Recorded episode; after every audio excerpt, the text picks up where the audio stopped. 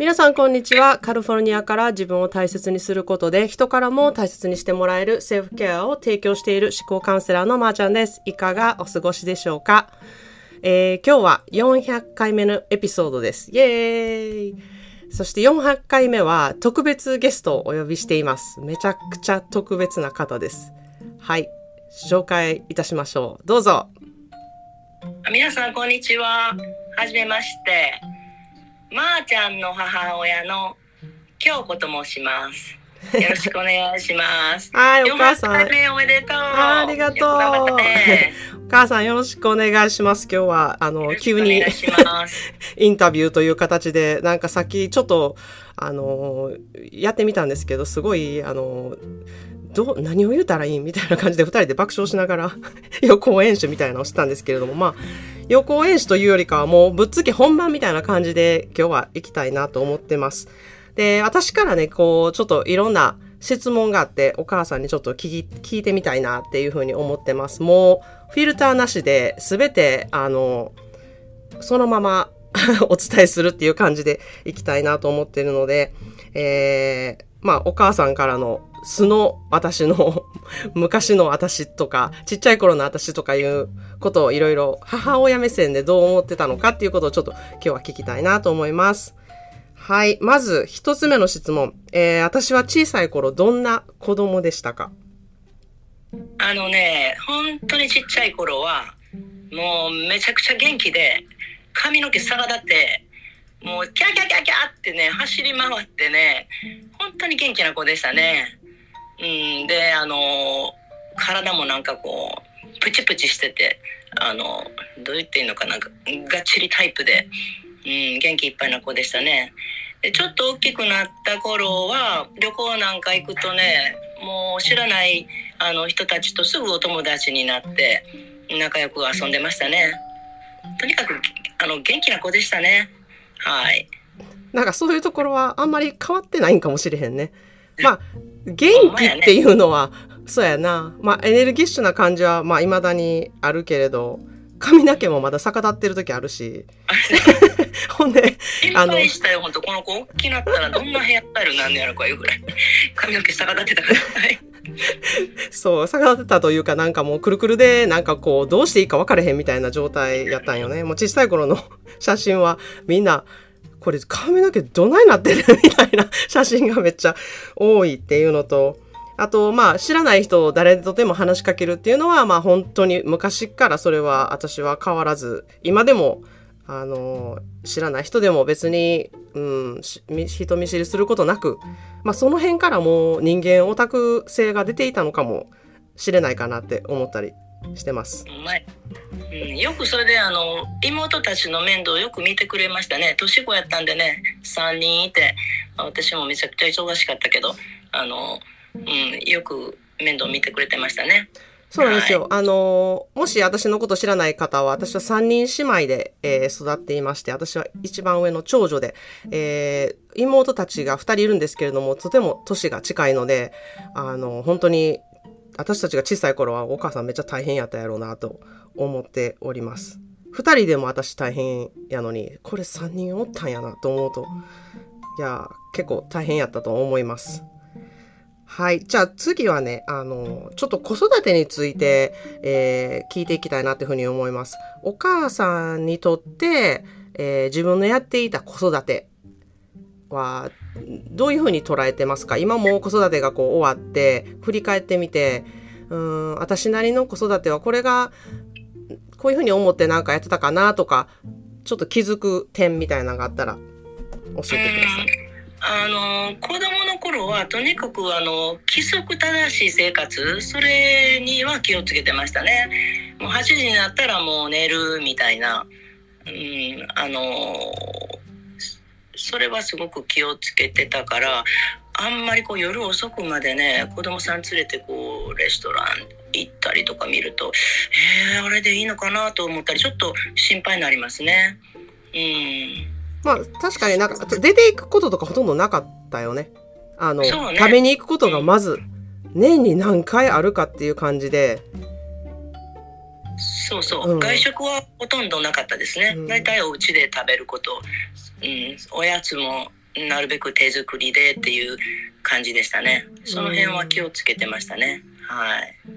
で、まあ、私がこう、反抗期とかなってきた時期がすごくあったんですけど、えー、その頃はどのように捉えていましたか？もうめちゃくちゃ大変でしたね、反抗期はね。思いっきり反抗されましたからね。うん。どうしたらいいんやろかって結構ね、悩んでましたけども、意外と自分の、なんていうのかな、あの、自分がやってることを間違ってないみたいな意識でおったから余計反抗されたんやと思いますわ。はい。うん。今から思うとねだからまさこのポッドキャスト聞いたりまさこの子育てを見てると本当にあのうまいことやってるなってもうなんか自分の若い頃すごく反省させられますね。はい。うん。えじゃあ私の子育て私がやってる子育てについて思うことってうん。本当に上手にやってると思うよ。うん。あの広大もオードリーもいい子に育ってるやん。だからあの、雅子の考え方、それから、えっと、子供のその意思を大切にするという、そういう姿勢、いや本当に大事やなと思います。ついつい親ってなんか、自分の方が正しくてよう分かってるから、こうした方がええんちゃう、ええんやとか、将来こうなるからもう今こうしとかんと、みたいにすごいこう思ってしまうんやけど、うん、やっぱりこう、子供の意思っていうのをね尊重してよく話し合って受け止めてあげるっていうこと大事なんやなって思いますね。まあでも、うん、その私の反抗期っていうのがあったからあこういうふうに親にこういうことされたらこういうふうに思うんやなっていうのをやっぱり私そこで感じたから考えるようになったんかなって思思いますね。なんかすごいやっぱり反抗期で思うことがめちゃくちゃあったから、あの、こういうふうに親に言われたら、こういうふうに思うねんなっていうのが常に頭にあるっていうのがあるから、なんかこう子育てに関して、まあ不安やったり、なんかまた反抗されるんじゃないかっていう不安もあったし、なんか、うん、どういうふうにしたらそういうふうになれへんかなっていうことは、まあよく考えたかなとは思いますね。だから、まあ一概に私にとっては悪いことではなかったかなっていうふうに思ってます。で、まあ、ちょっと聞きたいことが、その、私を見ていて、あ、ここがターニングポイントやな、みたいに思ったことってありますか？うん、まず、留学したっていうことやね。もう親から離れて、自立して、えー、外国行ってその新天地を求めてっていうあの留学やね、うん、それとエディと結婚したことやね、うん、もう、うん、やっぱりあの政子を見てたらちょっと危なっかしいところあるんやけれどもエディはそこをちょっとうまくこうあの手綱引いてくれるし堅実に生活ししてはるから信頼できるしね。いい方と結婚したなってすごい思いますね。はい、でまああの私が高校留学した時ってその反抗期的にはどういうふうに変わったと思いますか？あ高校留学してから？うん。高校留学してからその私たちの関係というか留学するちょっと前ぐらいはもう結構こういうことしたいからなんか応援してみたいな感じやったようには思ってるんだけど私の中では。そうやね。やっぱりあの感謝してくれるようになったかな？親に対して。うん。自分のやってることを応援してくれてるからっていうこと。を、そうねやりたいことをやらせてくれて、ありがとうっていう気持ちがこう出てきたから関係性がうまくいったんちゃうかなと思うね。うんはい、じゃあ、えっと、もう一つ質問があるのが、私が外国人と結婚したことについてどう思ってますか？あ、もうそれは大賛成でしたね。まあ、外国人だから、日本人だからじゃなくて、その、その人によるんやけどね。でも外、外国人だからって言って、あの、どうのこうの全然思わないですね。はい。もう自分も留学して外国人と結婚して海外で生活したいなって思ってたぐらいだからもう雅子が本当に私の夢を叶ってくれてるみたいなそんなとこあるからね。はい、どうなってたんやろうな、お母さんが外国人と結婚して海外におったら。どんな風になったんかなって思ったりしますけど。はい、じゃあ次は、えー、何が一番私を育ててて、こう、辛いなって思った時期っていうのはありますか？あのねまあ反抗期以外でですか？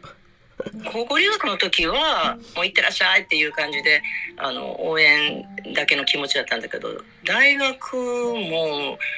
向こうに行ってしまうって言った時にああこの子もう帰ってけへんかもと思って2週間ぐらい泣きましたね。もうすごい寂しかって今思い出してもなんかあの時のこう気持ちがこう 込み上げてきてねちょっとこううるるなるんですけどね。いや本当にあの時はね辛かったですね。うん。寂しかった。だからなんかこう、えー結婚するときは、まあ私、二度結婚してるんですけれども、えーあの、結婚するときは、まあ、そこまで寂しくない。どっちかというと。ね、もうさあのケロッとしてましたね。よくあの娘が結婚する時ねちょっと泣くあのご両親とかあるんだけれど。結婚する時はもう本当ケロッとしてもう涙一滴出なかった。まあね、初めの結婚の時はそうやって、で、二度目の結婚の時はもう、なんかこう、心配してたから、やっと、誰かと一緒になるんや、みたいな、なんかちょっとホッとした瞬間でもあったのかなって思ったりも。そう嬉しかったね。はい。うんなるほど。じゃあ、えー、私がお母さんとの関係で、こう、まあ、離れているけれども、まあ、ちょっと近くに感じるなって思うことってすごいたくさんあるんやけれども、その中で、あの私が夕食を作ってる時にお母さんがお昼ご飯を用意してるっていうところ、時がすごくたくさんあって、そこでね、フェイスタイムをして今日何作ってるのとか、なんかたわいもない話をなんかダラダラするっていう時間がすごいあるんやけれども、あの、日本に住んでたらわざわざこんなことしてないかなっていうふうに思ったりするので、なんか私はその時間がね、すごい好きやなっていうふうに思ってるんですけれども、まあお母さんは、なんかどういう時に、まあ離れてるけれども、まあ母、娘の関係性が良くなってきたって思うことは、なんか思う時期とか思う時っていうのはあるのかなと思って、ちょっと聞いてみたいなと思います。私はねもう雅子のねポストキャスト聞いててねいやええこと言ってるなとかあこういう考え方したら楽に生きれるんやとかうまうまくこうあのことが運ぶんやとかすごい学ばしてもらってね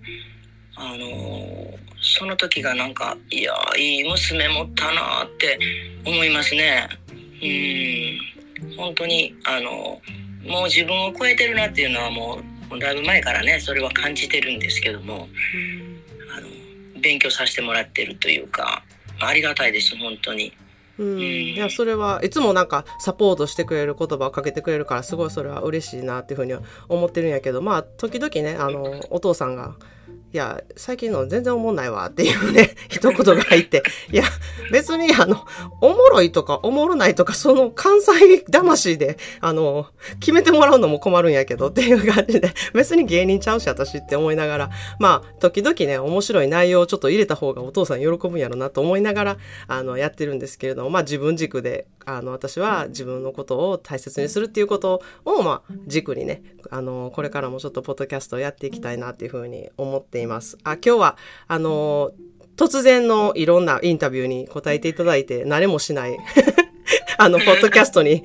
出演していただきてありがとうございました。いやこちらこそ光栄です皆さんあのリスナーの皆さんこれからもよろしくお願いしますねまー、ちゃんの応援してあげてくださいあーありがとうございます。ありがとうございます。ということで今日は、えー特別ゲストとして私のお母さんに出演してもらいました。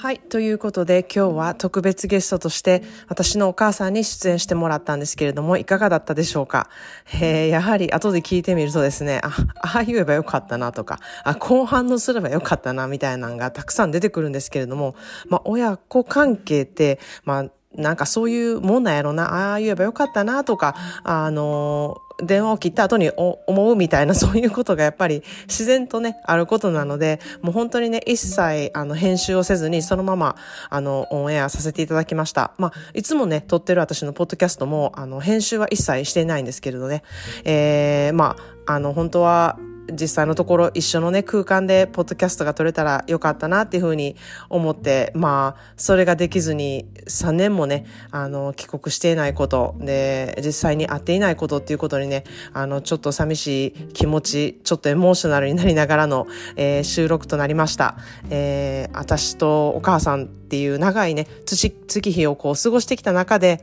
今日は私たちの皆さんを前にしての会話十数分だけだったんですけれども、あの、お届けしたことによって何か皆さんにとっての気づきになったら、あの、いいなっていうふうに思いました。えー、今までの関係だったり、過去にあったことなど、いろいろね、皆さんだけのストーリーがあると思うんですけれども、そこもね、あの、大事な過去として、えー、あの、置いていってもらっていいんですけれども、これからの形、これからからの関係っていうのはね、あの、思考トレで誰でも作ることができるっていうふうに私は思っています。えー、ギブアップをしなければ、どんな関係も自分にとって優しくなれる関係ができるっていうふうにとても強く思っていますので、えー、セルフケアのね、意識を私も変えてみたいとか、意識を高めていきたいっていう方は、えー、公式 LINE にて、えー、7日間の自分をいたわるセルフケアワークができるようになっています。ぜひ一度やってみてください。それでは皆さんもいろいろいてよしで素敵な一日をお過ごしください。Thank you so much for turning into this podcast.